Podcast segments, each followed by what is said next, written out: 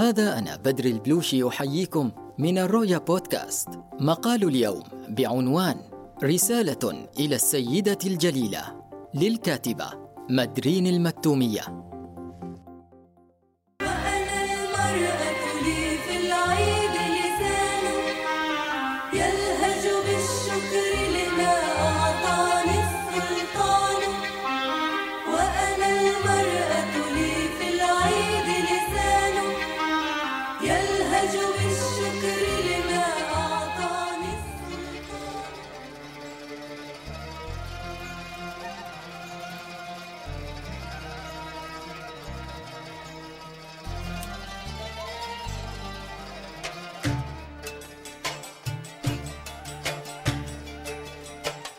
إن هذا اليوم ليس كمثل بقية الأيام ليس فقط في مناسبته ولكن في المعاني التي يعكسها هذا اليوم.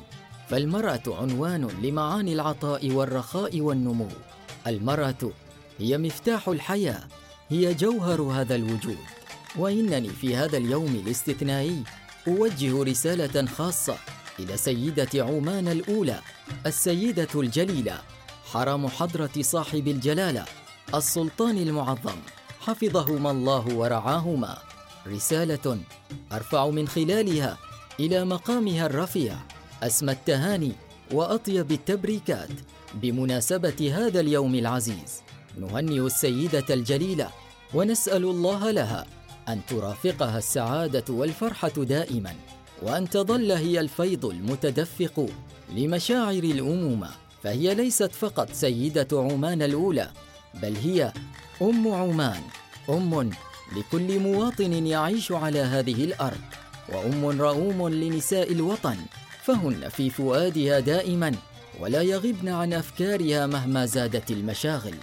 وأوجه عبر مقالي هذا رسالة تحية وإجلال لدور المرأة المتطوعة في شتى المواقف وآخرها في الأنواع المناخية شاهين حيث سطرت المرأة دورا أصيلا في هذه الملحمة الوطنية إلى جانب أخيها الرجل بل وكانت مثالا يحتذى به.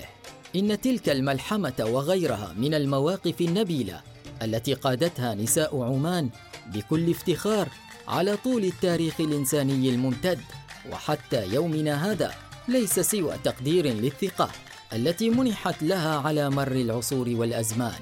وها هي الآن تواصل العطاء. مؤمنة إيمانا لا ريب فيه أنها تلقى كل الدعم والتشجيع من سيد عمان وسيدة عمان فشكرا لكل وردة نشرت عبيرها في أنحاء الكون وشكرا لكل زهرة عمانية تفتحت من أجل أن يحظى الآخرون بجميل عطرها وشكرا لكل ينبوع عطاء يتدفق لصالح المجتمع وشكرا للإسهامات التي لا تتوقف ولا تنقطع. شكرا للمرأة العمانية وهنيئا لها الاحتفال بيومها. ودامت عمان ونساؤها في سعادة وحب وعطاء لا ينضب.